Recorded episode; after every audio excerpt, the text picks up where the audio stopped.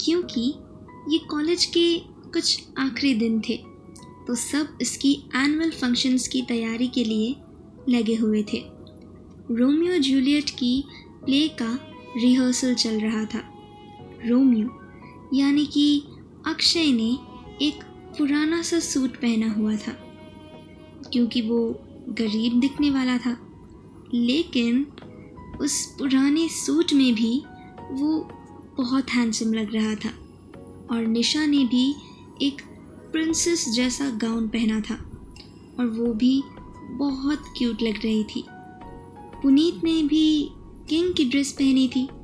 और उसने जैसे ही निशा को देखा, वो उसे बड़े ही अजीब तरीके से आँखें बड़ी बड़ी कर उसे बस निहार रहा था।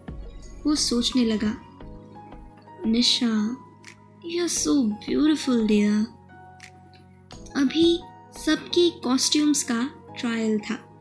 सब लड़कियाँ अक्षय और पुनीत को ही देख रही थी।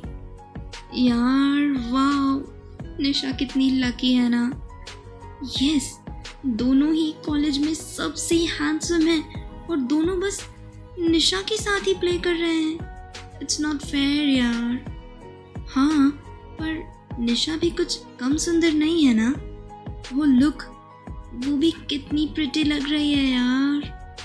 अब डायलॉग्स का रिहर्सल होने वाला था और सब अपने अपने डायलॉग्स बोल रहे थे। बॉल डांस का सीन था, रोमियो ने कहा। प्रिंसेस क्या आप मेरे साथ डांस करेंगी? जूलियट ने शर्माते हुए हाँ कहा।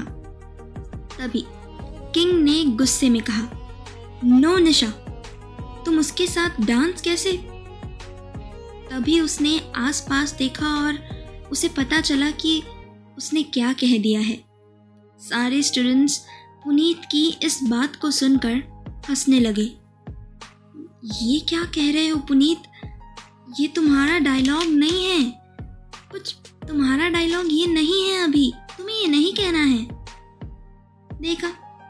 पुनीत ने फिर से गड़बड़ कर दी। अब आगे क्या होगा? जानने के लिए सुनते रहिए। दिल में हो तुम।